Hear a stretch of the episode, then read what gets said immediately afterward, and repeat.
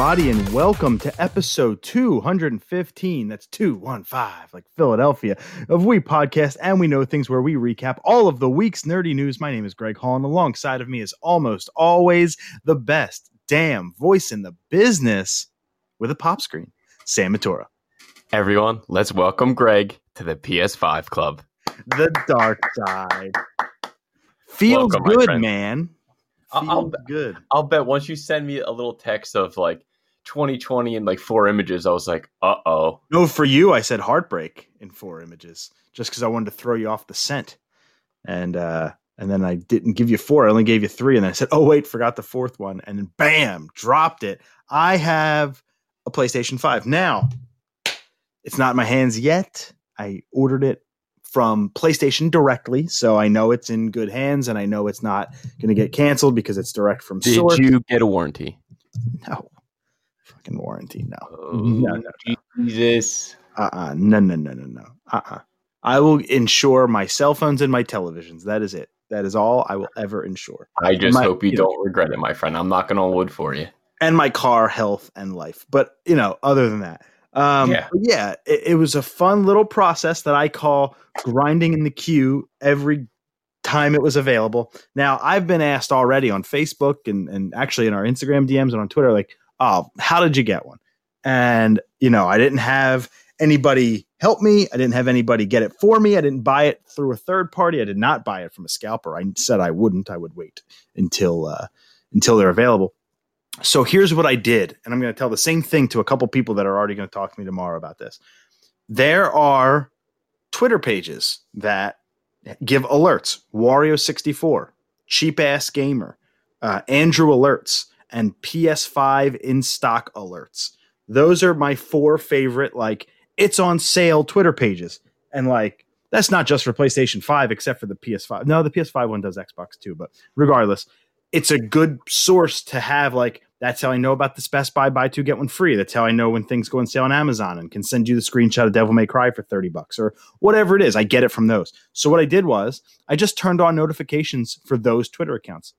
And anytime they tweeted i'd get a notification that way i could be in it live and not miss it the problem is when you have four twitter accounts that average i don't know four or five tweets an hour it gets really annoying like really annoying, especially Wario 64 because he tweets about PC games and Stadia and every and everything that's on sale everywhere. It's so much. So you like every time you get the notification, you're like, could this be the one? And then you get let down and it's not. But today, and and you know, whenever there's a queue in the PlayStation Direct, I always get it. I try to get in. If CAPTCHA wants to work, I, I get past it. But today, man, I looked at my phone, and as I look at my phone, literally the second I pull it up in front of my face, boom, notification pops up. PS5 queue is open from PlayStation 5 alerts. He gives the two links. I click the disc version. I did not get the digital. I got the disc version. Uh, version. Oh, I'm shocked. And so I uh, I get in there, and I am legitimately within 25, 30 seconds of the queue opening. I'm in. So I already figured I have a pretty good shot. And what PlayStation's trying to do to prevent pirates and bots and all this other stuff outside of just getting captcha where you have to type all you know press on all the images and stuff um, for i'm not a robot after that they make you wait for like 15 or 20 minutes just to like weed the people out that are like nah fuck this i'm out and try to lower the, the thing not me my friend i waited there for a long time and i've waited in there for a long time over 10 times now and I'll get the alert. You know, your wait time is more than an hour. That's never a good thing. And then all of a sudden it'll say PlayStation 5s are out of stock for the day. I missed yesterday's queue. I was so mad. I just missed it. Big day yesterday, long day yesterday, and just just missed it. So I was like, fuck this, man. Just no hope. and then uh, it popped up today. I got in. I waited over an hour, and then it started to dwindle. I have never gotten a message of your wait time is less than an hour. It's always been more than an hour, but then it went down to 20 minutes and six minutes and five and four and three and two and one and less than one. And here is the damnedest part about this whole thing. It says it's your turn, redirecting you to PlayStation.com. I I'm engorged. I'm engorged right now. And so like, whoa, I couldn't believe it. I don't know anybody who's gotten one through the queue. No friends. They seem like hopeless because they have so few. I get in. I was so jazzed. It says, click here to sign in to buy it. Click here to click, click. I, I, I'm clicking. I'm clicking here. Uh, What the fuck? And it was a grayed out link. And I'm about to blow my lid because you have 10 minutes once you get in the site to complete your purchase or you get kicked out Yeah. and this is my moment. So I'm like, what do I do? What do I do? What do I do? It's not letting me sign in. I go to the top window bar. I dig, I drink, uh, drag down the menu. I'm on my phone, by, mind you. I click sign in. Go to sign in. Get my password wrong three times. I got one more chance, or I'm going to get locked out, and I'm going to lose my shot. I give it a shot because I haven't used my PlayStation login in forever. Yeah. Give it a shot. I got it. It lets me in. What happens? Error 404. Page cannot load. Oh no. I'm like, no fucking way. Did I just lose my place in line? I go to my browser history. I scroll down to where I got in. I click it. It lets me back in. Holy shit. This is awesome. I try again. Error 404. Redirect will not work. Oh my God. I'm going to lose it. I get in the queue finally and I can't even make the purchase. I almost gave up. So what I did was uh, I went back to this page where you do sign in and I was signed the fuck in, dude. It just gave me an error message. I just refreshed the page over and over, and eventually the sign in to buy changed to add to cart. And I was like, Oh, oh my God. My wife was like, what? What? I was like, I got in, honey. I got in. She's like, fuck. What is like, stop Yeah. scaring me. I thought it was something serious.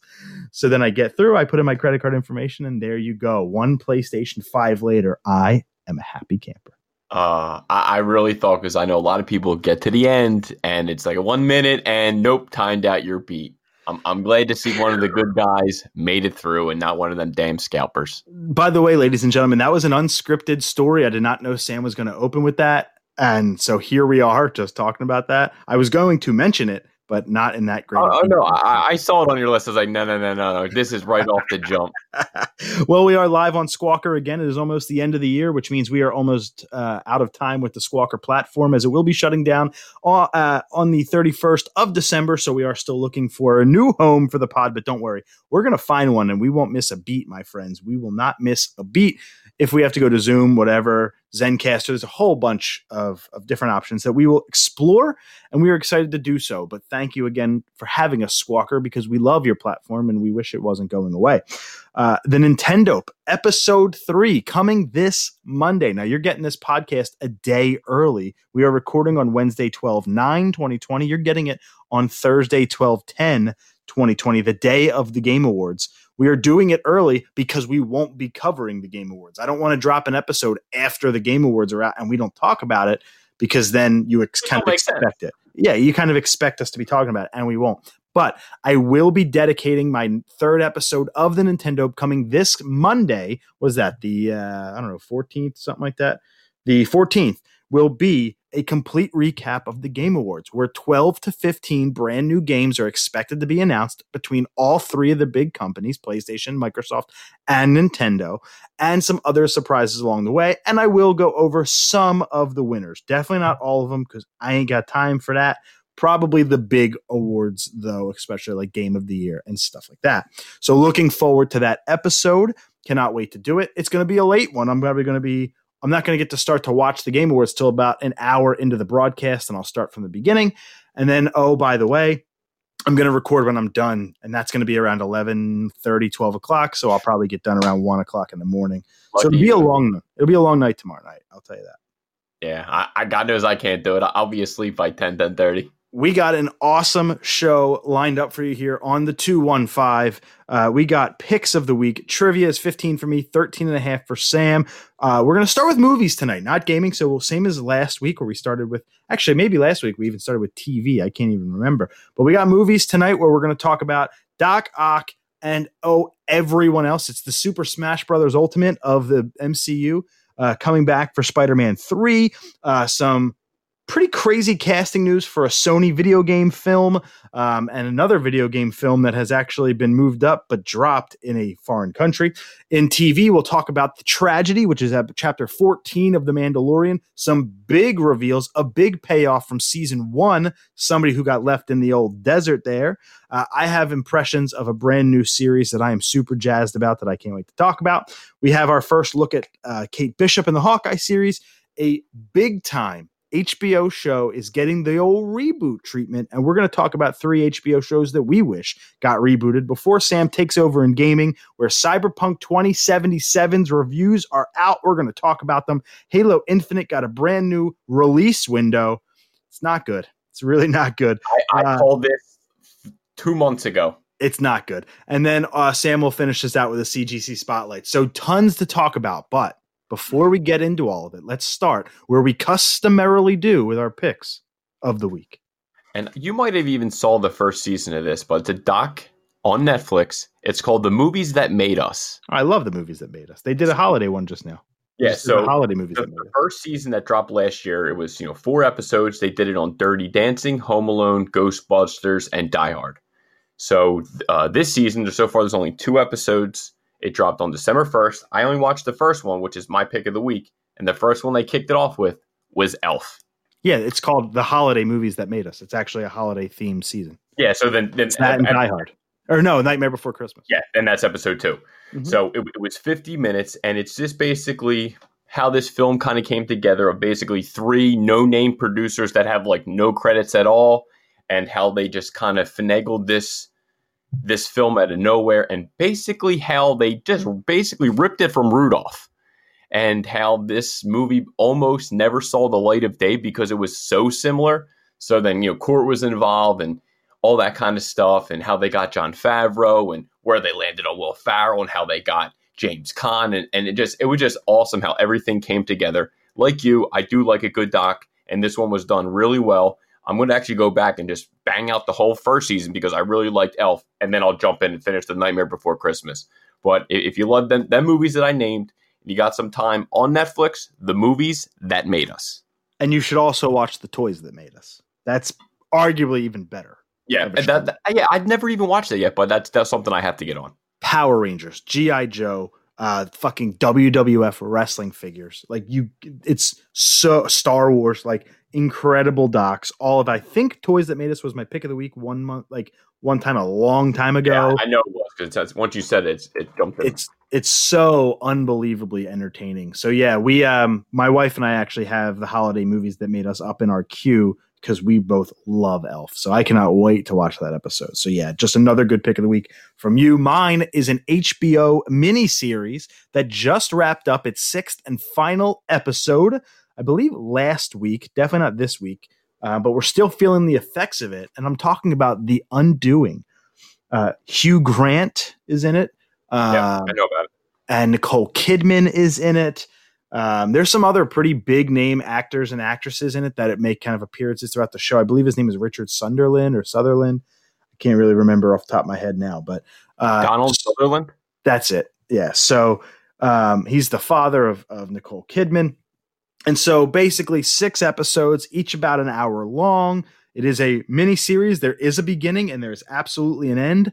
Um, and guess what? It's the type of show that doesn't cliffhang you into thinking there's going to be more. It just there's your finale and boom. And I love that. I kind of needed that.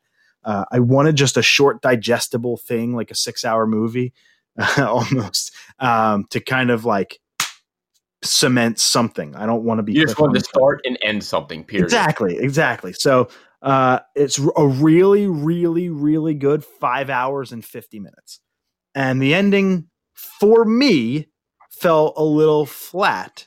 Um, for a lot of others, they loved it. And it's kind of like a, it's got a definitely divisive audience. I think any series finale kind of feels that way. There are people like me that love the Sopranos ender and people that absolutely hated it. There are people that love the final Game of Thrones stuff and me that absolutely hated it and you that, that didn't care for it either. So I mean, it's definitely going to uh, get you going one way or the other. You're probably not going to just be in the middle. And that's why I think it's so good. And even though I didn't like it, why I can still recommend it. You still need to watch it to form your own opinion because you might not agree with me. Now, without spoilers, uh, Hugh Grant and Nicole Kidman are a couple that live in New York. They have a young son, um, young teenager, maybe, uh, you know, later adolescence, 12, 13 years old, somewhere around there. Um, and maybe even younger. And uh, there's a murder and it's a mystery who done it and it's basically a really good crafted uh, who done it story and you know i won't give any more than that but the performances are off the charts the cliffhangers in between episodes are really good that make you want to keep going. Um, you think you know where it's going to go, and they do subvert you pretty well. And I think, you know, as a viewer, when I'm watching a murder mystery show and there are two or three people that could have potentially done it, and you are deciding your that makes it good for me when it doesn't when I don't just hone in on one. Now I personally honed in on one, but I could have believed it if it went one of the other different couple ways here. And uh it's just really, really solid. Um and something that deserves your attention. It's called The Undoing. It's on HBO, it's on HBO Max. Check it out. Six episodes. And let us know what you think about it, especially the big ending uh, in the in the comments, tweets, whatever, Instagram DMs, all that good stuff. So there's our picks of the weeks, uh, the undoing and the holiday movies that made us. Let's get into trivia. 15 for me, 13 and a half for you. Our race to 11, win by two. I'm so excited that I just can't hide it. I know, I know, I know, I know, I know I want to ask you this question. So I'm going to give you the question first. Um, what you got? It's it's in your it's in your lane. We'll call that. You know, it's it's a it's a Yu-Gi-Oh question, Sam. Oh, oh, oh, Yu-Gi-Oh. Yeah, I went I went anime, but not Pokemon. Uh, so yeah, here we go. It's a Yu-Gi-Oh anime. More careful, I, I, know Yu-Gi-Oh. I that's why I think Pokemon. You're I don't like I said any Pokemon question I'll get wrong. Yu-Gi-Oh, I don't know. I, know I think it. you're gonna get this right. That's that's a big that's I'm a big one. I'm confident myself. All right, what Millennium item does Marik possess in the Yu-Gi-Oh anime? Oh, Marik, That's right. He's got the. Ah. the Millennium what? He's got the Millennium Rod. He does have the Millennium Rod. Come on, man. You can't. I told you, you go Yu Gi Oh! That, that's my realm right now. Well, I've given you so many Pokemon questions that I figured now's a good time to like give you something that's in your wheelhouse. Dude, honestly, I'm I'm that confident. I think any Yu-Gi-Oh question I will get right. Any Pokemon I will get wrong. there were some there were some doozies when I was going through the trivia list that I, you know, like there was something about what oh here's a good one. I was going to ask you this one. What's Yu-Gi-Oh's main go-to card? Dark Magician. Not Yu-Gi-Oh, Yugi's. Yugi's Dark Magician. Okay, you and then, then yeah, that, that's that's an like the Marik one, that was actually a challenging one. Like there, because there's like seven Millennium items, so that, that that was a pretty good question actually. The answers were uh, the Millennium Rod, the Millennium Necklace, the Millennium Eye, and the Millennium Puzzle. Puzzle is Yugi, Eyes Pegasus, and the necklace is um, Marik's sister. So my Look knowledge is pretty solid. Look at you, man. Come on, I got this shit. All right, man. Let, us So you can't win no matter what. That's correct. It's now 15 to 14 and a half. All right, I like that. All right, here we go. What movie won the first Oscar for the new category Best Animated Feature Film? Jesus Christ. All right. Um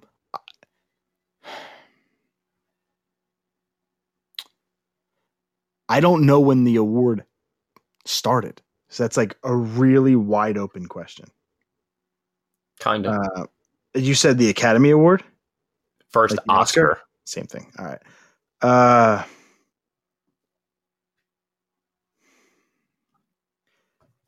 can you give me like a like a 2000 and above? Okay, thank you.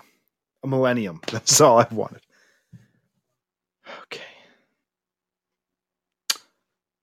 Oh my god! So I'm, I'm now you're like, uh, what animated movie? Um, immediately, my mind goes to Disney, DreamWorks, and Pixar.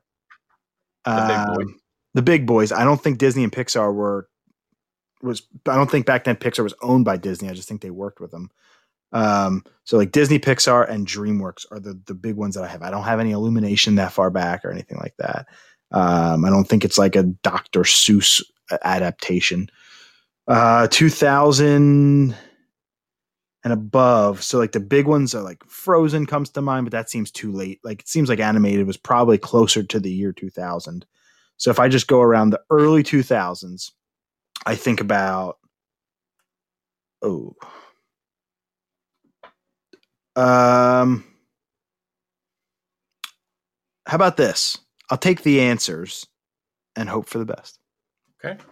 You have a. Shrek, B. Wall E, C. Toy Story 2, D. Finding Nemo. That's a good. There's some good choices, and because I said early 2000s, I'm going to eliminate WALL-E because I think that was like mid. And Finding Nemo or Finding Dory. Finding Nemo. Hmm. That's good, but I don't think that that is in there. I think Toy Story 2 has a good shot because it's a new award, and Toy Story probably would have won it. So they maybe gave it to 2 because of just how revolutionary 1 was. But Shrek is the first. And so maybe it was just that crazy that they gave to us. Toy Story was 96, I believe. So maybe even Toy Story was before 2000. I don't even know. So because I'm unsure of Toy Story 2's release date and it's a sequel, I'm thinking they might have just created the damn category for Shrek, and I'm going to go Shrek. Correct. It is Shrek. Excellent. And Toy Story 2 is 99. There you go. See, I worked through that and it worked out for me. For the first time ever, I overtalked it into existence. Uh 15 5 to 14 5 now. So we both got the question right, but you get the advantage because you got it without choices. I got it with choices, so I only get a half a point. So now I'm up by one point. I can still win next week, but you're gonna have to get it completely wrong, and I'm gonna have to get it right without choices. Yes, sir. I I survived for another week. All right, let's start with movies, and we're going to start with a huge, unbelievably giant, massive story, and it's kind of like four stories rolled into one. Originally, uh, Doc Ock, as rumored before, uh, has now been, you know, we'll put confirmed, but it's been confirmed by a reputable source in the Hollywood Reporter or no Deadline, as opposed to just like we got this covered.com.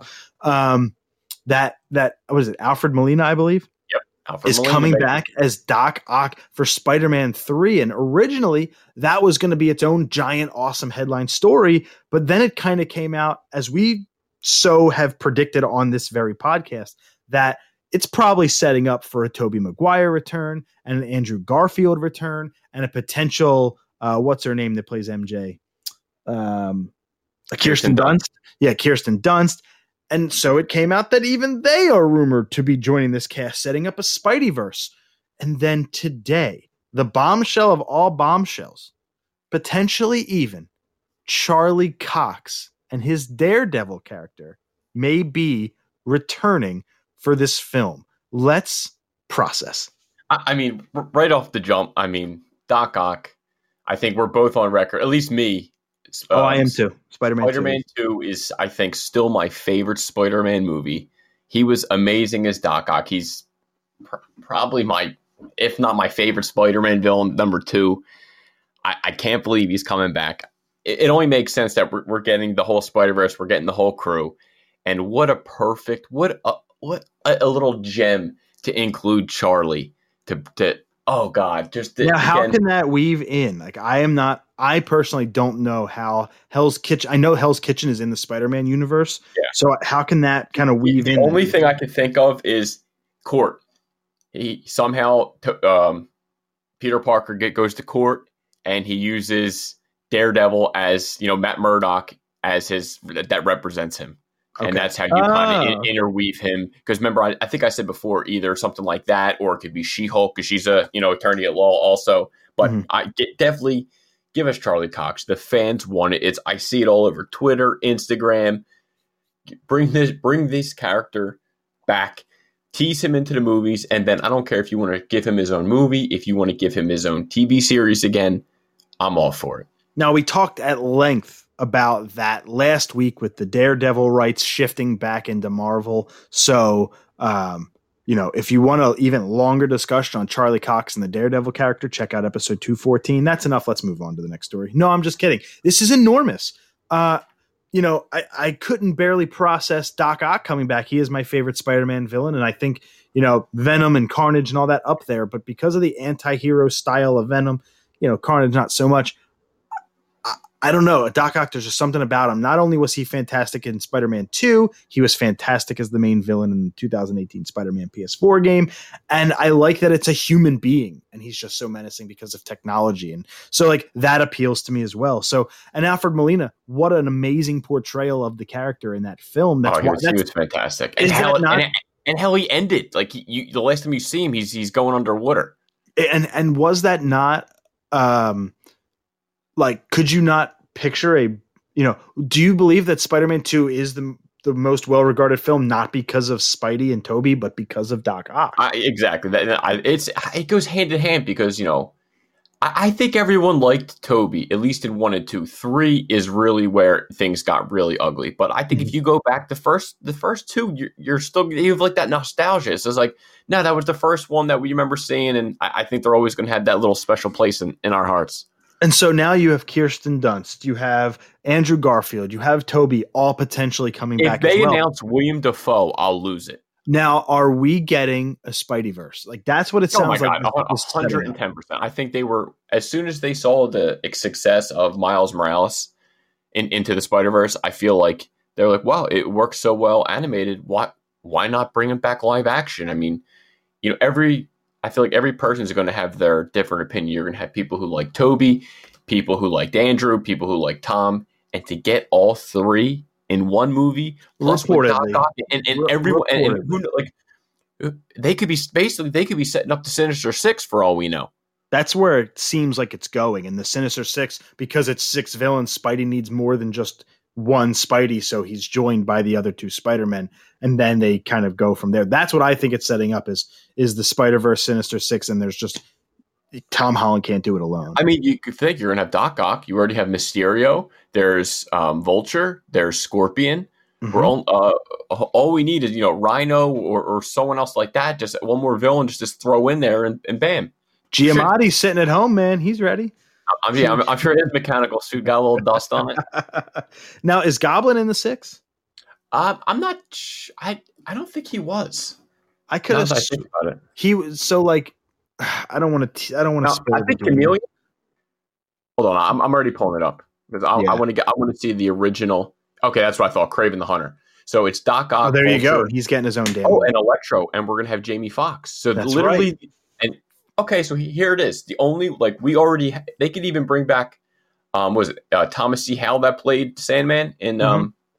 so he's there. So the only one we're yet to see is Kraven the Hunter. We've seen everyone is, else, and this is his, and they're going to make this his appearance to set up his own movie because we're getting a Kraven the Hunter film, and now to like warm us up to the character, they'll put him in this. So people are like, holy shit, I want to see more of him. Oh, by the way, here you go, you're getting it. Instead either, of just throwing either that, or maybe they kind of have a little end credit scene, Kraven the Hunter in um, the uh, the Morbius movie or something like that, just to give us a little tease. I don't know. I can totally see why not just throw him into this, get people used to him, have him do something inc- incredibly sinister, like kill Mary Jane or something, and that'll make people want more. And then you get an entire side film with him. I mean, like Spider Man, the Spidey verse has done such a good job of painting. Like we're getting Morbius again, not a straight hero, straight villain type deal. You're getting Venom. He's getting a sequel with Carnage, and then a potentially Kraven the Hunter film. Like Spider Man isn't just making Spider Man films; it is becoming its Spider Verse, like we've talked about a lot before. So to make there a multiverse within the Spider Verse, it makes the other movies existence just kind of make more sense. And so to bring it all together in this giant epic film, I mean, we saw uh, Civil War was basically a damn Spider-Man movie to reintroduce him into the franchise. So it all makes total sense from a timing perspective. And like you said, you just recapped all the villains, and damn, five of them are already pretty much confirmed. And then the sixth is getting its own his own film. And then there's even somebody like Sandman that could come back because he's already an established character from a previous film. It all makes so much sense, too much sense to ignore. Oh God, what a time to be a nerd! Three Spider Men Charlie Cox, but like what else from a hero side? Like I wonder, you know, who else makes an appearance? I mean, I mean the, hero side. I mean, I mean, I think just the three different Peter Parkers. I mean, that's all yeah, the hero we need. But if Daredevil, if Charlie Cox somehow is, oh, if he suits up, that's it. Doesn't that leave to? Doesn't that lead to like maybe even Luke Cage, Jessica Jones, Iron Fist, those characters, even because they're all in the same universe. Yeah, but they, I don't think they were as well received as Charlie was. You're not lying, but like the Defenders and Spider Man, like that could be a pretty formidable team. I, it is a formidable. I, I would, regardless, I would say it. You know, come on. Yeah, I, I, just I wonder the it's like the possibilities. You know, some uh, there was a running joke. It was really funny on Twitter today because uh, that's really when these rumors started to pick up. Was today Wednesday the 9th, and I saw a lot of people just posting random breaking news. Such and such has joined Spider Man three, and I think the one that got me cracking up the most was Chris Rock's Osmosis Jones is. Oh God, that was is confirmed for Spider-Man Three. I thought that was one of the best uh, jokes I've heard today. So well done, internet. You've won again. Um, you know, this is a film that can take its sweet ass time because we just don't know where theaters are going to go. We've had that conversation at nauseum. Um, is this something that you're looking at 22, 23, or even further out? I'm I'm I'm thinking 2022. There's no way. I, I I don't think they can turn it around this fast. Yeah, but keep it. I don't think 20. I don't think 21 is in the picture. 22 seems even short because remember, it's December. I mean, it feels like March 610, but like in reality, we're 20 days away from 2021. True, true, but I, I feel like this is something that you know. Obviously, COVID put everything behind, and Disney's definitely behind on their planning. And you know, we went a full year without getting a Marvel movie, and I feel like they're they're trying to get something, you know, get a couple in the bank, and and this is one I, I think they're gonna fast track. Well, they got Black Widow, they got Shang Chi, they've got these shows, they've all these shows that are coming to Disney Plus. I don't know if they're necessarily in a super rush with this one, and I think they can take their sweet old time. I'm guessing 23, and I they mean- usually come out in like July, so we could even be uh, even further away, maybe even July 23, if not Christmas 22. Like that's where I'll I'm between those two kind of dates. I mean, and, and if it's 2023, I mean, I'm fine. Like you said, we're gonna have a bunch of shows starting in January, so I mean, we'll definitely have plenty to hold us over. Well, yeah, we'll be on episode 386. yeah, It'll be great. Now, remember episode 215 when we talked about all this? All right, let, let, let's move on. We've had a big conversation about the Marvel stuff. Let's get into Sony. Uh, Oscar Isaac, Poe Dameron, ladies and gentlemen, will play, get this one, Snake in Sony's Metal Gear Solid film. So my man's got two iconic roles he's going to be suiting up, you know, suiting up for for Snake, suiting up for Moon Knight, Well, reportedly. reportedly. But you know, I haven't heard nothing. I didn't hear no one denying anything. So you know, Yeah. I- I'm thinking he's the guy right now. I I think he he definitely has the look for Snake. I I feel like he, this could definitely be something that that could be be something to look for. Definitely. uh, apparently, man, uh, ap- apparently, freaking playing a fight like just being in a Star Wars film helps your cred. Go figure. Uh, even though they're shitty Star Wars movies, this is huge for him, and it's it's awesome. I think it's a really good casting. Like when I think of Snake, I think of older Snake, you know, gray Yeah. hair, white beard, all that stuff. So it will be a little difficult to if they decide to age him. But my guess is because the games are the games, they're going to go with a younger Snake and more of an origin. Well, I don't know. That's He's got, I think. don't know. He's kind of got like gray in his beard and stuff like that. I think like he's in his 40s, so it's not like That's fine. That's still I younger. I don't need I feel like that's, that could be like the perfect age to go in on, possibly get at least a trilogy out of it, assuming it, it makes. yeah, I don't think we're in for baby Snake. I, I and like I don't need like you know twenty year old Snake with his. For, I just maybe they'll like flash on that and like you'll see somebody else in, in as like young Snake for ten minutes in a flashback. But I, I think he's obviously got the chops. We talked about him enough in our Moon Knight episode where he was rumored and is rumored to be Moon Knight. Uh, he he is a really good cast for that. I think similar here. Um, I trust him in pretty much any role because he hasn't given me a reason not to. It's not his fault. The last three Star Wars movies were just pretty bad. Well, seven was good, but you get what I'm saying. Yeah, hundred percent. So I'm in on this. I'm also, let's not forget, in on this film. We haven't really heard anything about this film. The last thing we heard about Metal Gear Solid was a potential PS5 or 4 remake of the original, which we've heard nothing about. since And we're here for that also. Yeah, and the Game Awards are tomorrow, and you never know. But uh, let's get in. Like this is a good opportunity now. Fuck Konami, um, who made Metal Gear Solid and have owned the rights to that franchise. But Konami's not making the film. Uh, I'm sure they'll have their hand in it. But at the same time, Oscar Isaac, good lead character, a younger Snake, maybe not young Snake, but younger. We're in on that 100%. I know nothing about this next story, so I need you to kind of like, who the fuck is Plastic Man? Got to get me there. DC's Plastic Man. There, this film has been in the can, not in the can, uh, being written a couple different times. It's been rumored for a long time. It's reportedly shifting to a female lead now. And buried in that story was that they're going to completely rewrite it again. I, I just don't understand DC. I mean, out of all your characters, you picked Plastic Man. I, I I just find it so odd. Well, Marvel picked Kraven the Hunter and Morbius, which aren't household names. Maybe this is the way to get Kraven, the Kraven the Hunter is is freaking badass. Plastic Man is is to me he's like Mister Fantastic, but not as smart. Maybe they're gonna go Shazam in like a comedy style. I, I, to me, like if you're gonna make a Plastic Man, it has to be comedy. There's no well, way it could be like a serious. I, I, won't be able it, to take it serious or her serious if they're gonna make it a, a female now. Is it going to be Plastic Woman?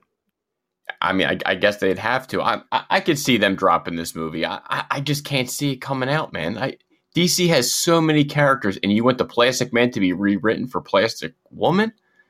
I don't know. I, I think this is a little miss here for uh for DC. You, you just have Woman. Too, too, too, many characters that are so well known, and people that have been waiting, biting at the bit. Like, ah, what about Nightwing? Come on, man. You, you have so many people that would go see the movie. Like you, who the hell is Plastic Man? Like, no one's going to be rushing at the gate to see this movie. This reminds me of Kazaam and Steel. DC, Steel. Steel's a DC movie. Let's not forget it. I mean, if you want to see like, elongated man, eh, a couple seasons of The Flash, if you want to see what a stretchy man could do, go watch Fantastic Four. I mean, now, now, though, although that is Marvel, so like it, it is that they got to give DC's portrayal. And maybe, you know, like for me, Plastic Woman doesn't really roll off the tongue. They're going to have to find some way to make that a more appealing title. And I don't think I'd be alone in that.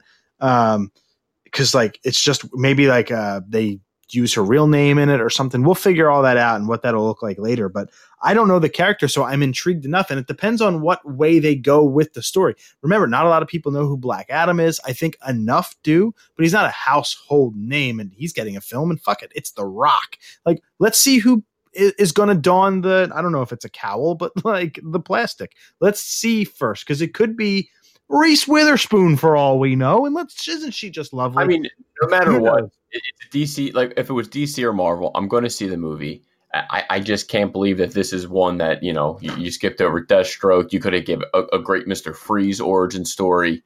Let's. This is the perfect HBO Max release. like that's not even. This is like this is like C character movie. You know, not even B or. or, or I, I mean, hey, I, I, guess I have to. I trust DC. I mean, they have been on a little roll lately. Knock on wood. Hearing great things about Wonder Woman. Still can't wait to see that for Christmas. But this is Plastic Man is definitely one I'm I'm not excited for.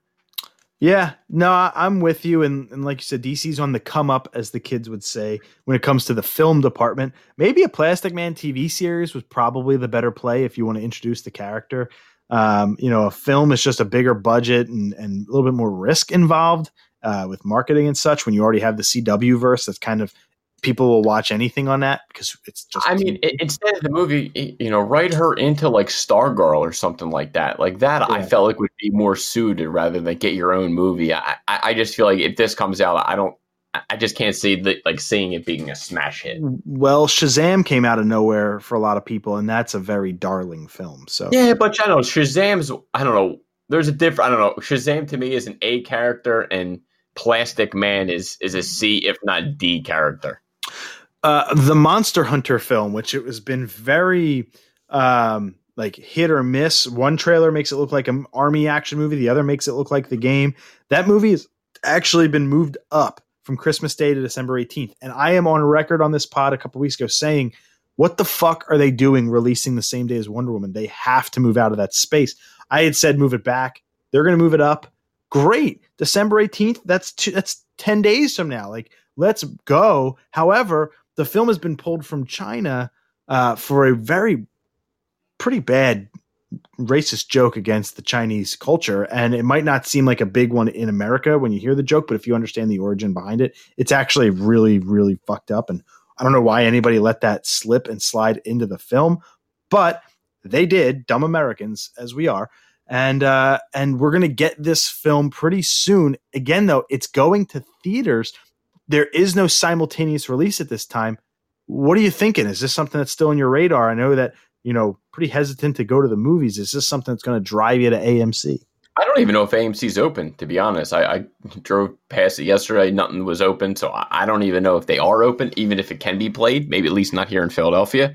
Mm-hmm. I, I, don't think I'll be seeing this in theaters. I, I think it's just a little, especially you know numbers are going crazy right now, and I was kind of hoping it was going to be, you know, released also on demand or something like that. But no, I'll, I'll wait because I do want to see this movie. Just it, to me, it's, it's not it's not worth it to to rush out there and and go go see it in the theaters. There is. Uh, I, I would not be shocked if it does so poorly in theaters, box office wise, that they just very they rush the release digitally and stuff pretty quick. Maybe digitally and on demand, and then eventually physical because it does take time to make physical copies of things. I just would not be surprised if this is another one. I do not see good things in the box office. That goes for any movie now, but this one is just going to be it's going to be rough. No one's going to fucking see it. Monster Hunter is just way too niche of a thing. Yeah. Simple as that. Well, let's move into TV, and this is where you're going to want to get the skip button ready if you haven't watched or don't watch The Mandalorian. Fast forward a little bit. Um, as we're going to be, t- or if you haven't gotten to it yet and you love the show and you want to avoid the spoilers, because we're going to be talking about it. Chapter 14 the tragedy. Uh, before we get to our impressions, let's read the review. And then again, we'll go off of that and see if we agree, disagree, whatever. It's a little bit shorter of a review. Somehow, The Mandalorian managed to deliver an episode even more action packed, mythology heavy, and emotionally stirring than last week shining the spotlight on Boba Fett in a way that fans of the character likely had never been, or I'm sorry, that likely have been dreaming of for decades. Confidently directed with a spectacular eye for action by Robert Rodriguez, the tragedy sex sets up a high stakes endgame for season two that we cannot wait to see unfold. 10 out of 10? 10 out of 10, which is exactly what I told you. I said this was better than the Ahsoka Tano episode. Do you agree? I, it, it, it's tough. I, I, don't know. I would say could be better. It could be just as good. But again, like you said, it Robert Rodriguez. There's a reason they they got him to do this episode. He's known for his action, and it obviously showed in their shortest episode of the series so far. I believe it was just barely over 30 minutes, and it was you know written by uh, Jon Favreau, and I, I loved it. I I know you did. So I fucking loved it. I thought that this took what I loved about the last one and made it even better. I thought this was even better than the Ahsoka Tano episode, and it did.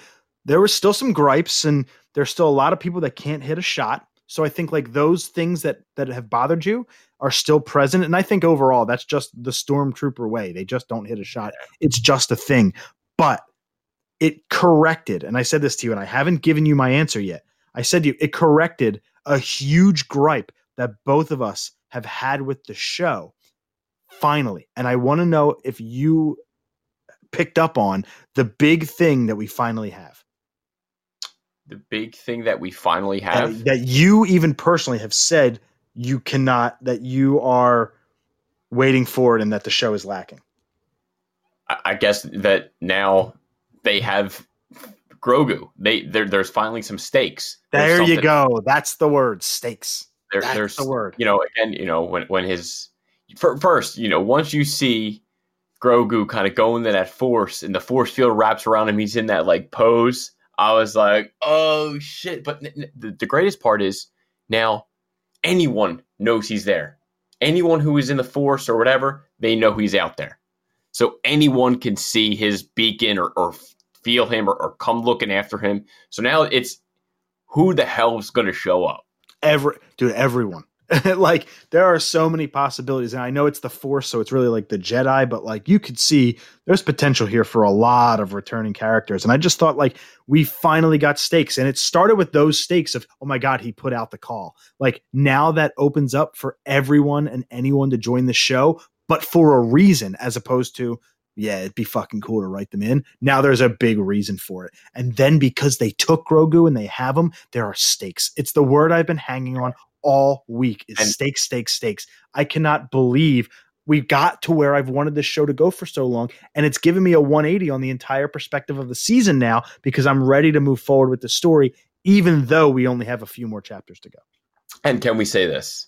We finally got the Boba Fett we deserved. He looked awesome, and it was perfect in every way. And it was the Boba Fett, literal little- the actor. He got a little gut. The, the armor might be a little tight on him, but That was a hilarious meme. he still kicked freaking ass. He's got the quarantine body going.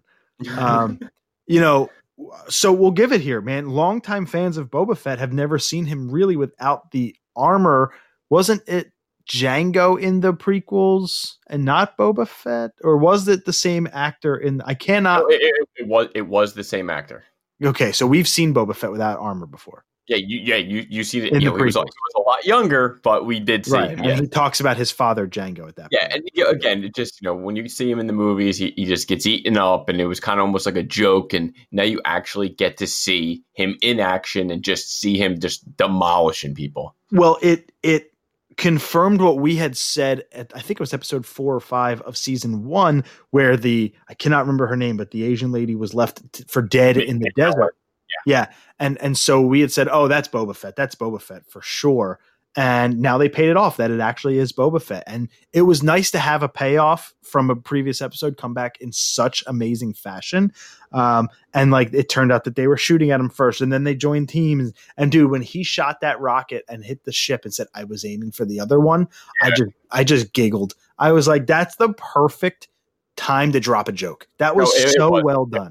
It- it- it- it- this episode had everything. I mean, you see 30 minutes, like, uh oh, like, especially coming off, you know, Ahsoka Tano's episode last, like, they had to do something big. And I was like, how do you top last episode? And I, we I- talked about that. How are they going to do it? And they did it, in my and, opinion. and, they did it with 30 minutes. Bro, because that's what I told you. This show can succeed in the shorter format. Originally, we wanted longer. We got longer. I said, I don't like longer. And they have gone back to a little bit of a shorter format for the for a lot of it. So, you know, they're not hovering around 40, 42. So like that's fine. But like we got it. We got what we wanted in in every way with this episode. And this what this episode did for me and why I think I loved it so much is because it was so simple.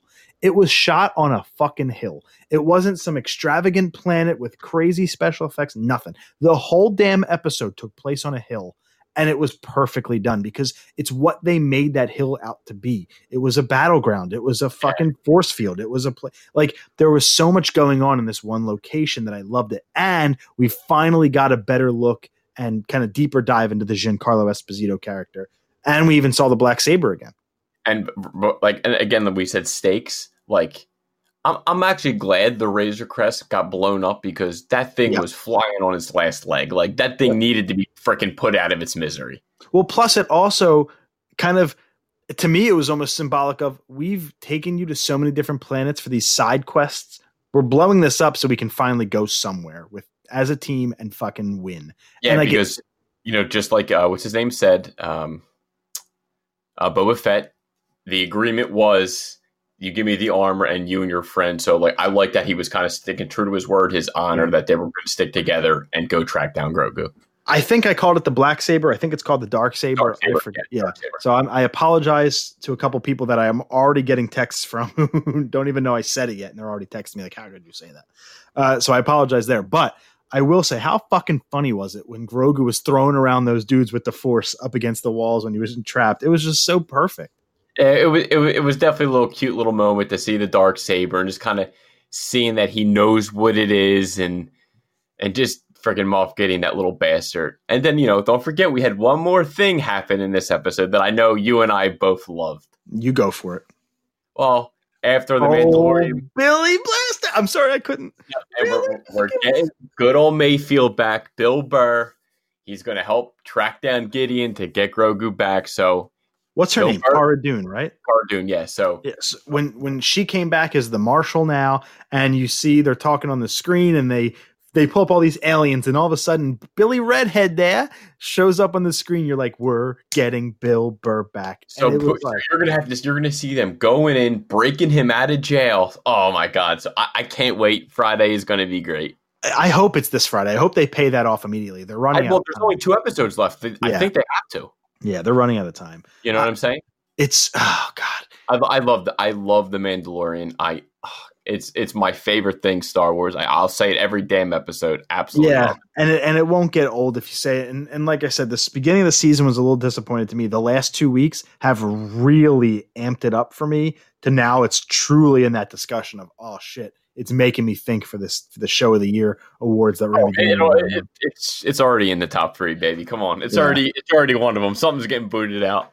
Oh man, it's so the perfect couple of episodes. I mean, like for us to go on a two week positive spin on this show, holy shit, it's been or no, just something Star Wars in general, I should say. It's been a while uh, for both of us to to holistically agree on it and for this show to have stakes, for the show to have its plot move forward. The only, I guess, issue is is it too late to where these last couple episodes could feel rushed? That could be the only downfall here. Nope, I'm perfectly fine. of course, why not? We're running on high right now. Why are we going to try and shit in the Cheerios? Just keep it doesn't, moving, baby. Doesn't make sense. Let's move forward, and I'm going to talk real quick about nothing I do is real quick, so don't believe me. Uh, a, a show called Your Honor, and it's on Showtime. Have you heard about this or seen this show yet? Uh, if you talk about it, it might ring a bell. Bryan Cranston. You see uh, him. You yeah, see him in the trailer running. Like a new, new, drama or something. Yes. So yeah. it's on Showtime. Uh, it's a it's a season one. I don't believe it's a mini series. I believe it's going to potentially be a show we get a couple of seasons out of. Uh, this is Bryan Cranston's first major acting role since Breaking Bad in the TV space. He's been in movies, but he has not been the starring character of a TV show since Breaking Bad ended seven years ago. So that's nuts to think about in its own. You would have thought that the Breaking Bad would have just propelled him to do every TV show under the sun, but no, yeah, he's been in stuff, but he hasn't really been the star of it. He is definitely the star of this show. Um, only episode one is out right now. It dropped Sunday night, so I've watched it a couple times now. It's so good. I cannot wait for Sundays. Sunday nights finally have have something for me to look forward to again, even though I do watch football. But I digress.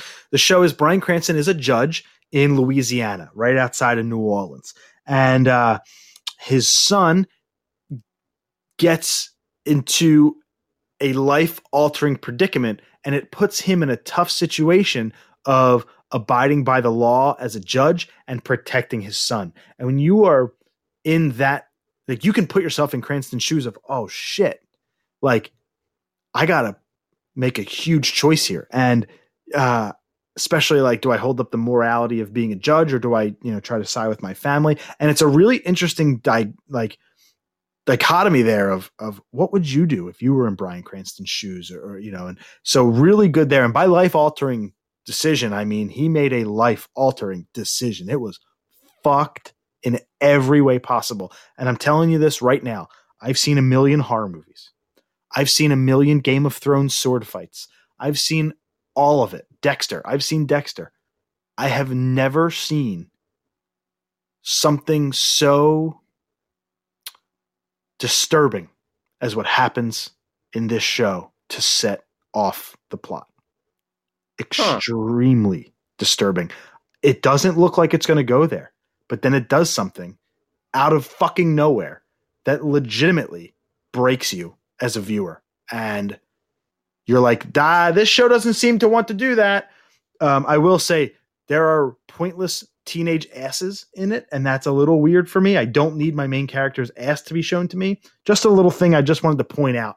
Don't need it. Please, no more ass. But but back no, on track. No teenager's ass.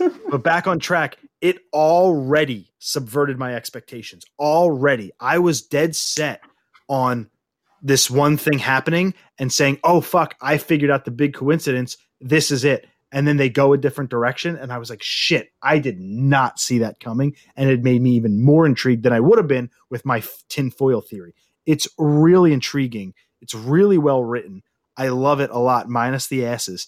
Uh, it's only had one episode so far, so I'm really looking forward to diving in on this show. I hope I never see the thing again that disturbed me, and you'll know exactly what it is when you see it. I cannot recommend this show enough. If you're looking for the again the mystery thriller drama, really good think piece, Your Honor on Showtime. I cannot recommend this show enough. It was so good. I didn't even want it to be my pick of the week. I needed to have its own time in the sun in the television section. Oh, all right, I'll have to keep my eyes open on. You love Cranston. You love this type of shit. You gotta you gotta try this show, dude. You just had you have Showtime. I, I thought.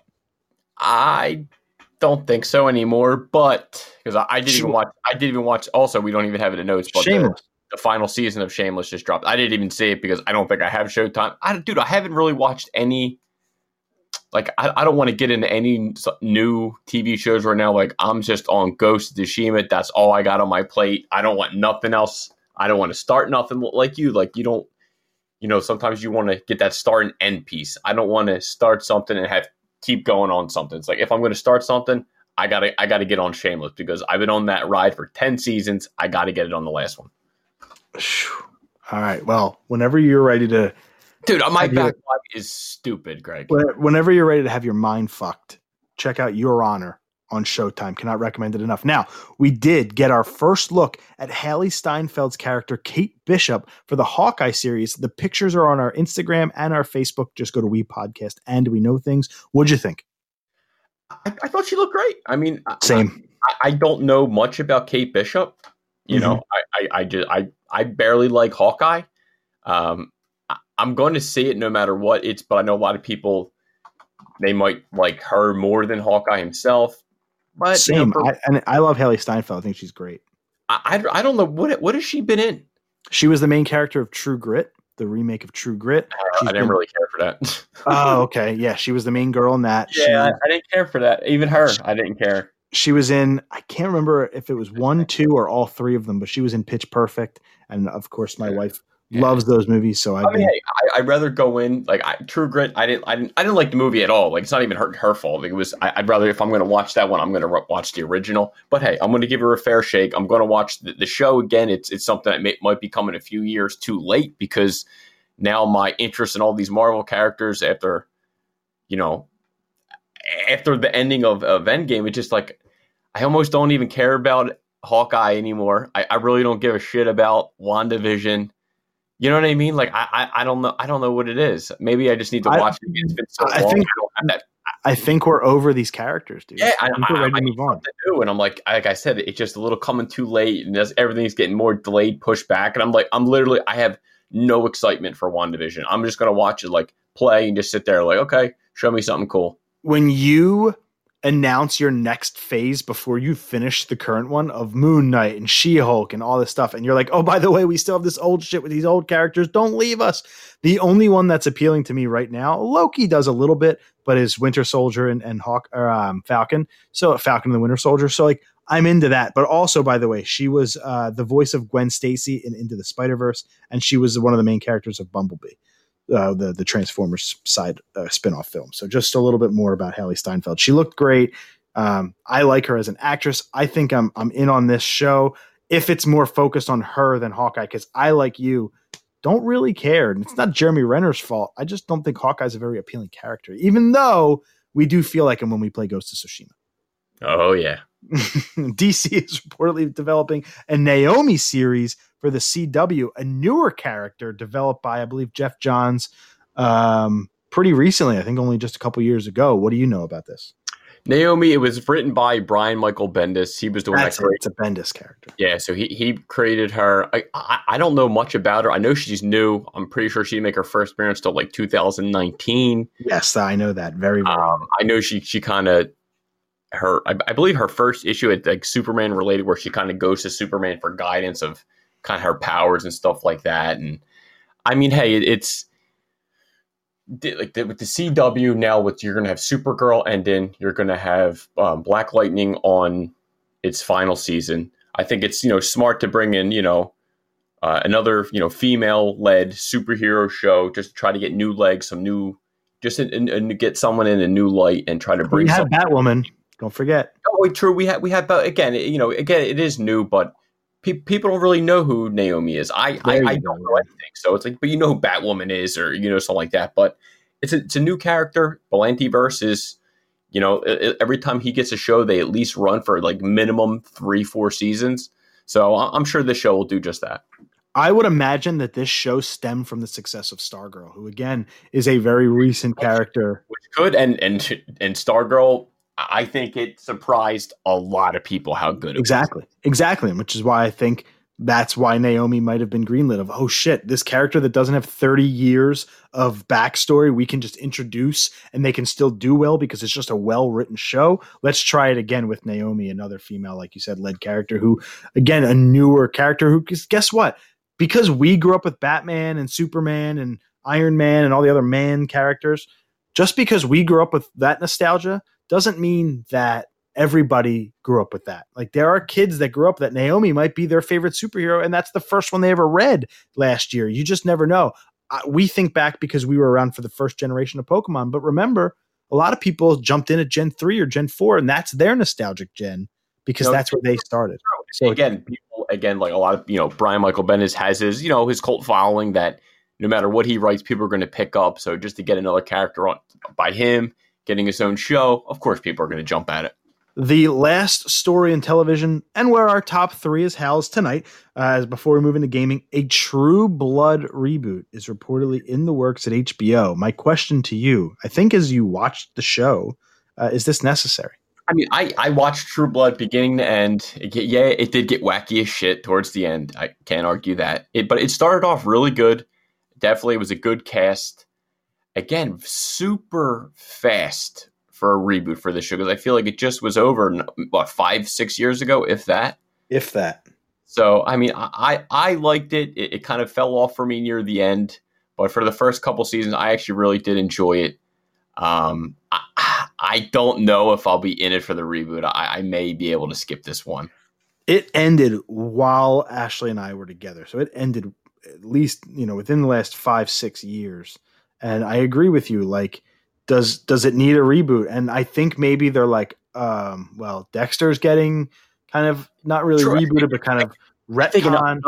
HBO is, you know, True Blood had a, a, crazy cult following. Like that show blew up in its first couple seasons. So it's like I think they want to, you know, well, listen, try to bring some of that fire back, see if the vampires can still bring them them viewers in. They gave us a Deadwood movie. They're doing a Sopranos prequel, like HBO original series from back in the day even though True Blood's not really like back in the day, but they're getting that revival. And maybe a movie didn't make sense. And maybe it might even be a movie. We don't really know the specifics about it yet. They don't have an episode count. They don't have anything. It could turn into an HBO Max original film. Who who knows? But it doesn't surprise me that they're going back to the well and bringing back these old franchises and maybe even some of the newer ones. Like you said, True Blood's not really a retro show, but that gave us the idea of shit, well, what other HBO shows would we like to see a reboot of? Now, me personally, my list, I went with show only. I didn't go with movie. I'd like to see reboot shows from all these. Um, but let's get into it. Our top three HBO series, original series that we'd like to see rebooted. My number three, Boardwalk Empire. I, I love. I, I, love. I, I, I was going to say if you forgot this piece, I, I think it was going to be on your list.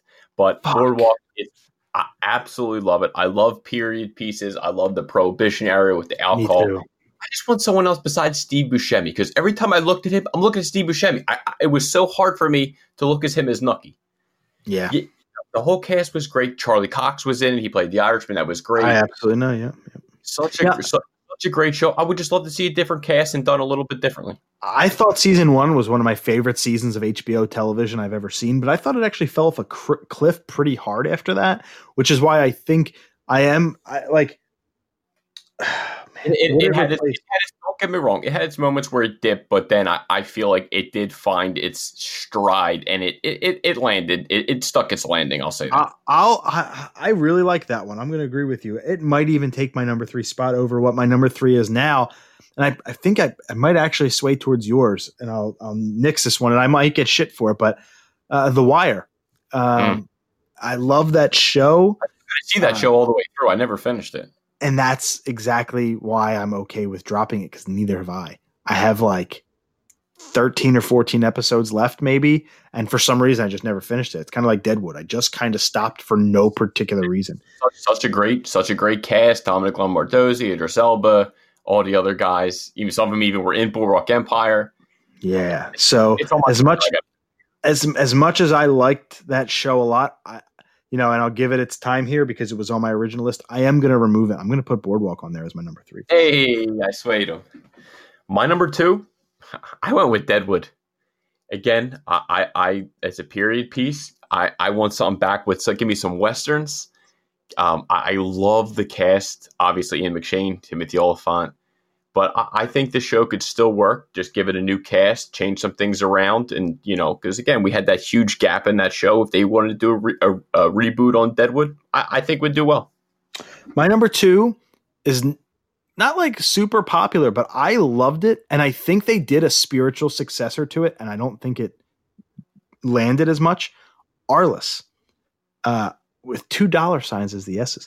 I loved Arliss. It's about a sports agent that gets into some wacky shenanigans, and like they tried with Ballers to do something very similar to that. It wasn't like one to one, but Okay. I did you ever watch Arliss? No, I never even heard of it?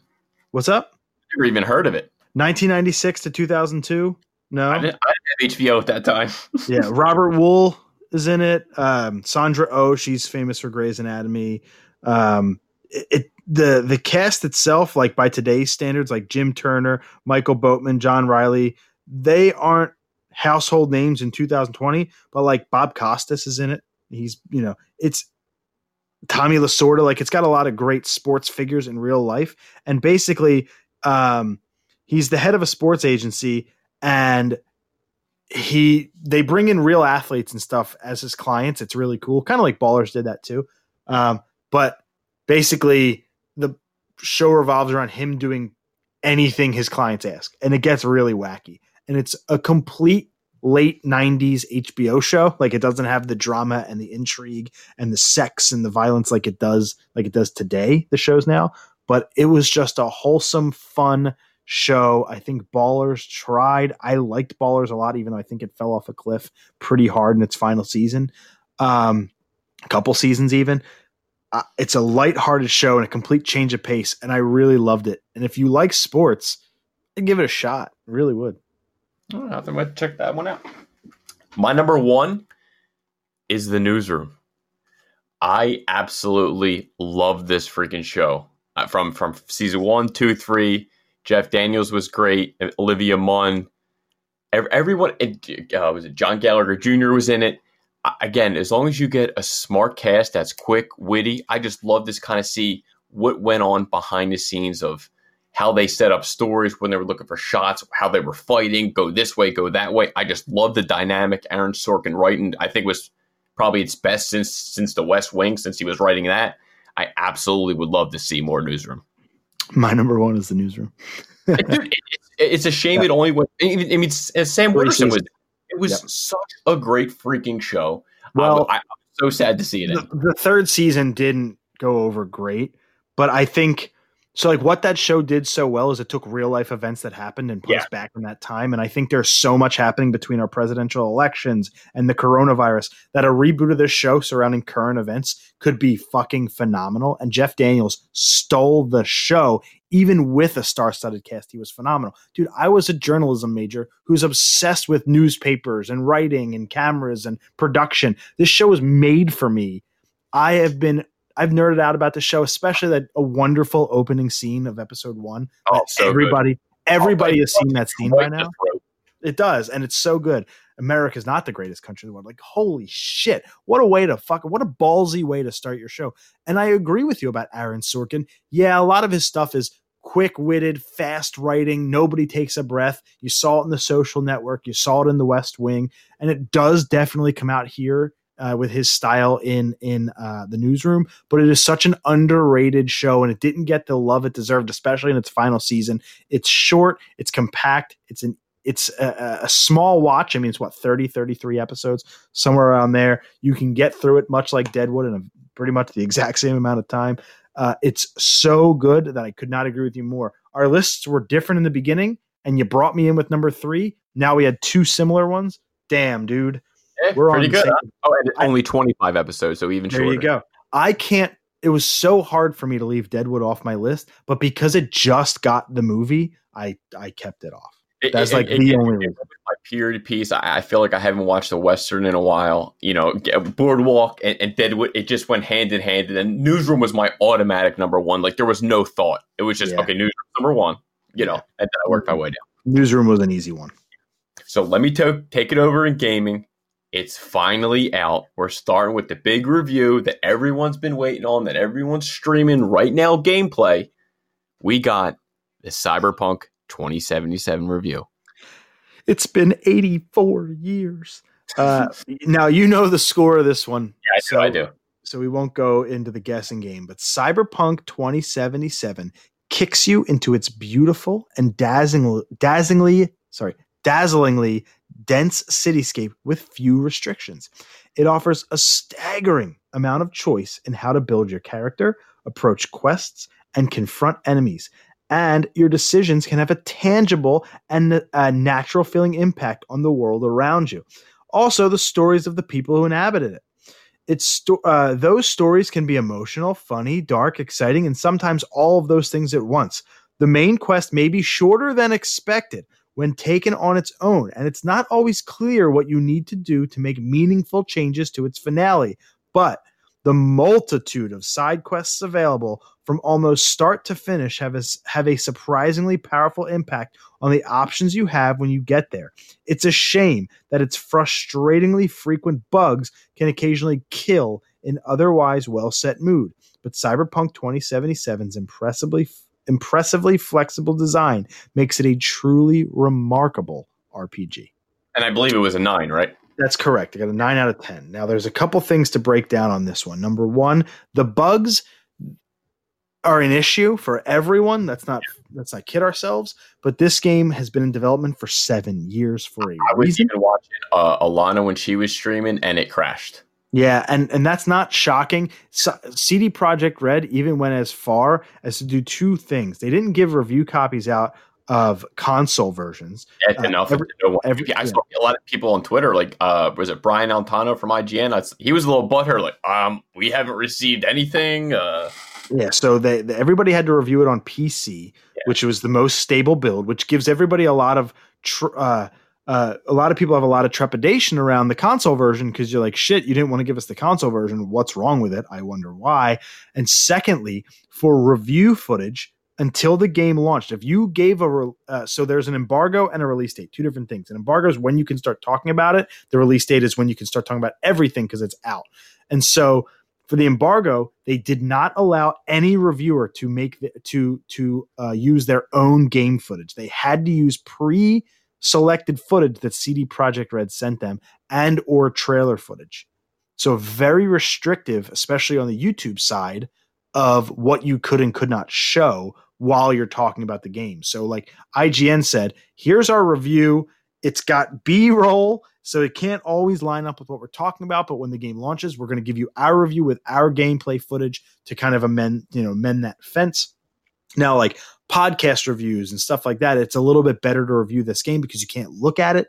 Um, you can only hear, so it's not like there's a visual to line up with that. So there were two weird practices that CD Projekt Red uh, implemented with this game. Some some scratchers of the head, and what else I heard was a 20 hour main storyline quest is not at all what we were thinking.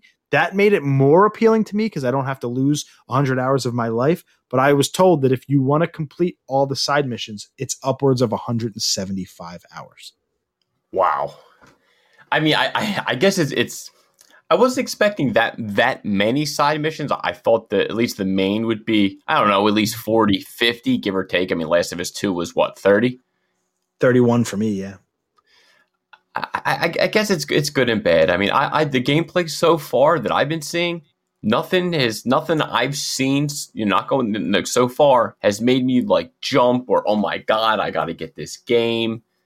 I'm I'm okay right now, just sitting back watching gameplay. I, I, I'm I'm I'm good right now. I don't love first person games to begin with, so it takes a lot for me. Even though my favorite game of all time is first person, I mean, Bioshock was just fucking special. But like, I don't love first person games anymore. Bioshock's 14 years old. I definitely had a different mindset back then. But so that's one strike. It's a first person RPG that you play for 100 hours. Like, I kind of want to see my character. So that's a little bit jarring. Also, I was expecting a 50 hour main story with a 50 hours or so of side content to get to 100 it's crazy to think that you could do 140 hours of side missions. That's nuts to me. Yeah, Um, I, I'm literally watching Doc play right now, and I, I, there's just something about I, I, I don't know what it is. It's just not speaking my language. Uh, this game kind of lends itself, at least in my opinion, to it's in that bucket or category of you might have to play it to appreciate it. Um, and, and like all it can do. Everything's going. You're, you're looking down. I, I, I don't know, man. It, it, it's hard to explain. I'm with you because I'm in the same camp of I canceled my pre-order because I it, it, the last couple of weeks and previews and stuff have kind of turned me off.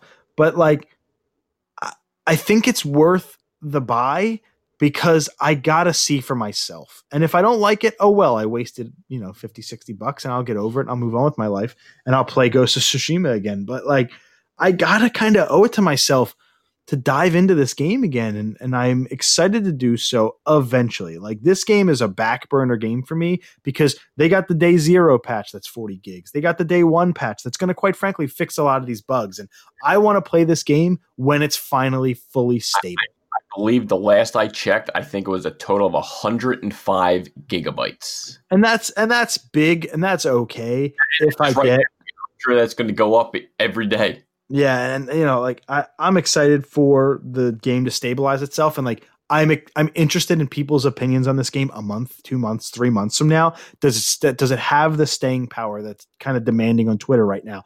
Does is it super engaging enough? Do people like sleep on it for a little bit and then move forward? Uh, you know, once it's patched up, and what's like even Marvel's Avengers is making a small comeback right now because of some pretty good uh, implementations they finally put in, and and like Tony Hawk, it's fine. You can finally play it the way people wanted to. And is that getting a little bit of a, of a revival? Skater XL finally adding content. Like, do, does it have staying power with so many other things on the horizon?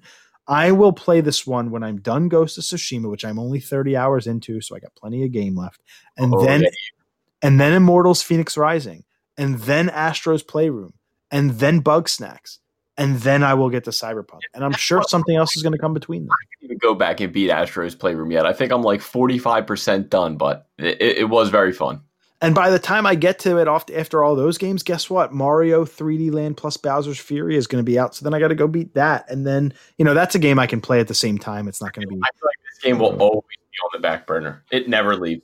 I, I am interested enough to spend my money on it eventually I'm interested enough. I mean, Best Buy's got to buy two get one free. It'll just be my free game.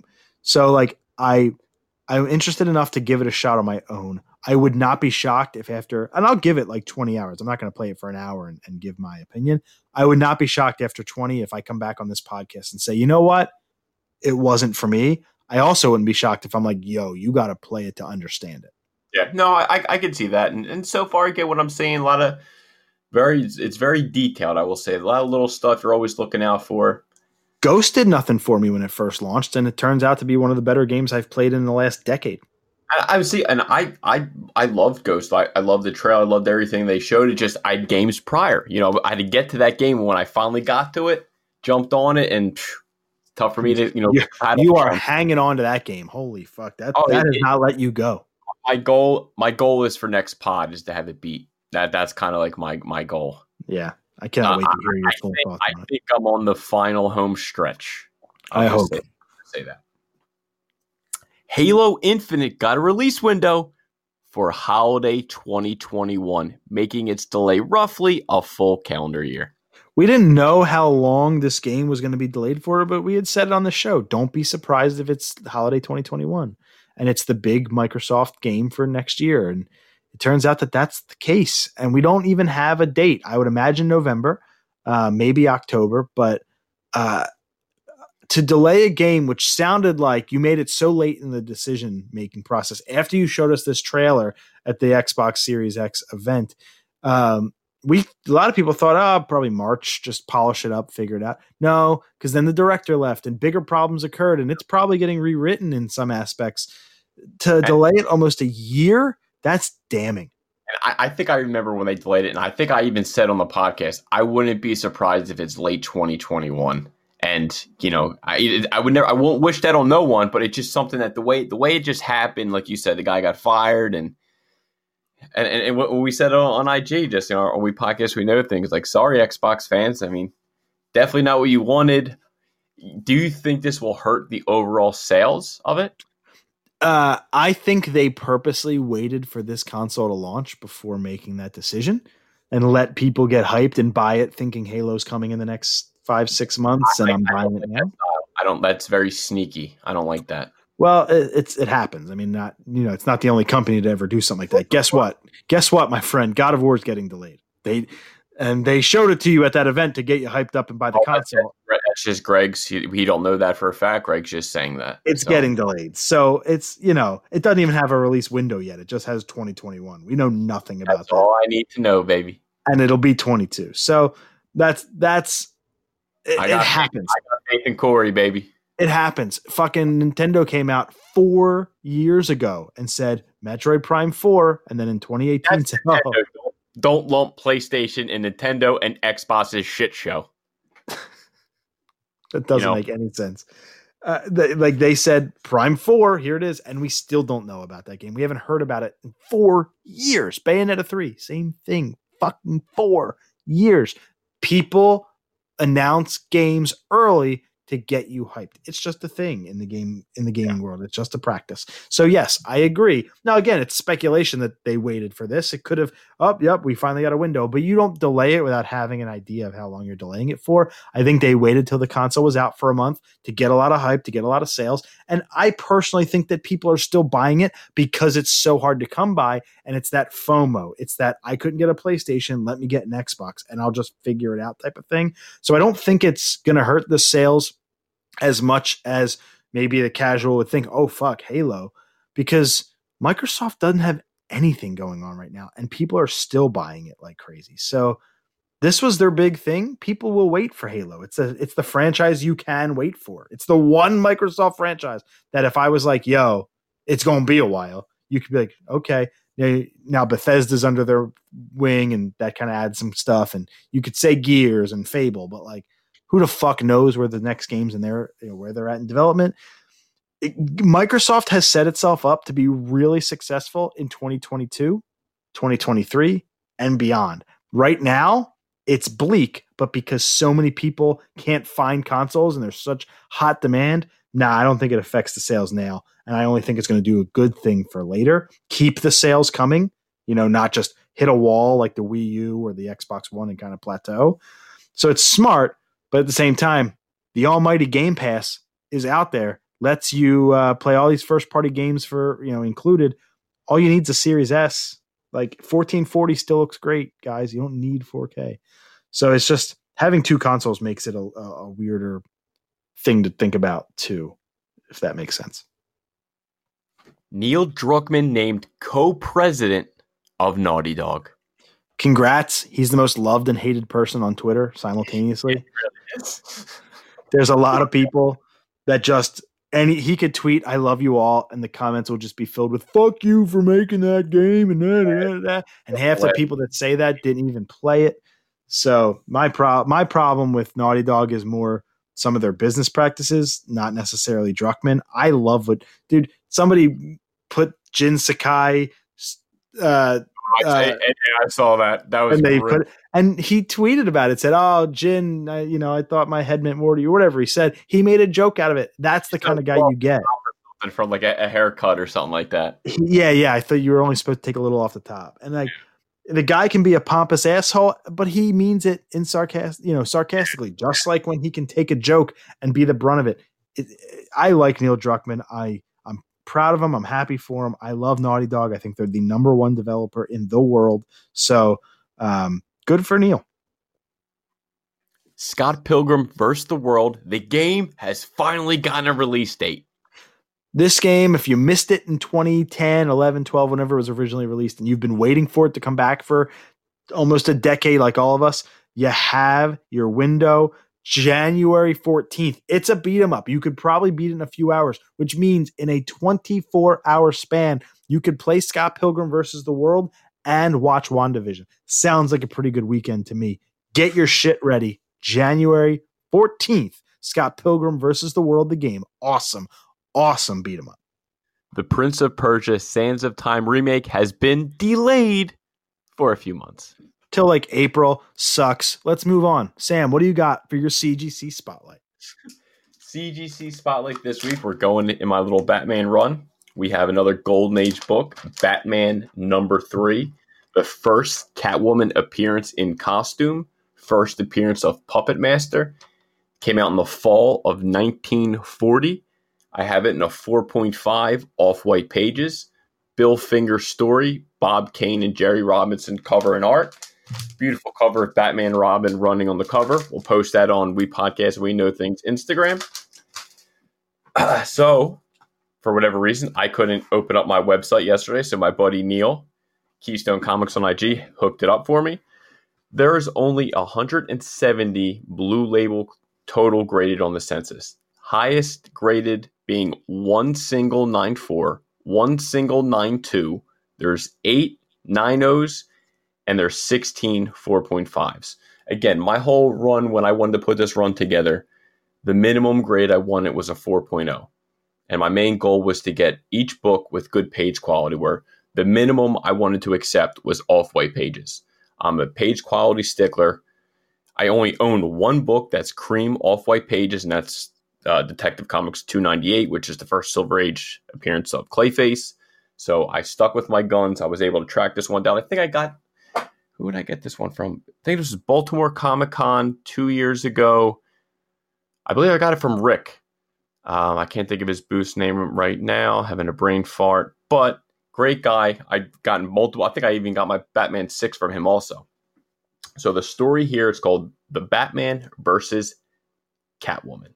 A new criminal has appeared in the city, and she is Cat hyphen woman now wearing a cat mask. Yes, just a cat mask. That's what she wore back then. It was 1940.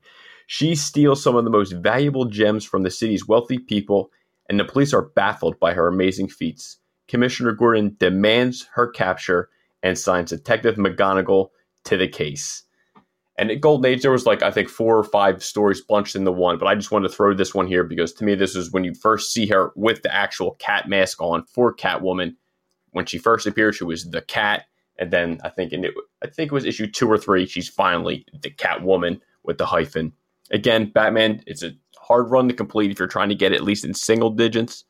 I don't know if I'll ever get Batman one, but I'm going to try. I just need Batman six to complete my two through eleven run, and I'll have that. But that was CGC Spotlight for Batman number three. And that was episode 215 in the can. Uh, been a lot of episodes, my friend, and a lot more to come. Looking forward to it. But again, Nintendo episode three dropping this Monday. It'll be a complete recap of the Game Awards happening the 10th of December, aka Thursday, the day you may be hearing this podcast. Um, there are rumors about Disney dropping some new stuff, so we'll have that all covered on next week's episode. But until then, we will see you next week on episode 216. I'm not fucking leaving. Here we go.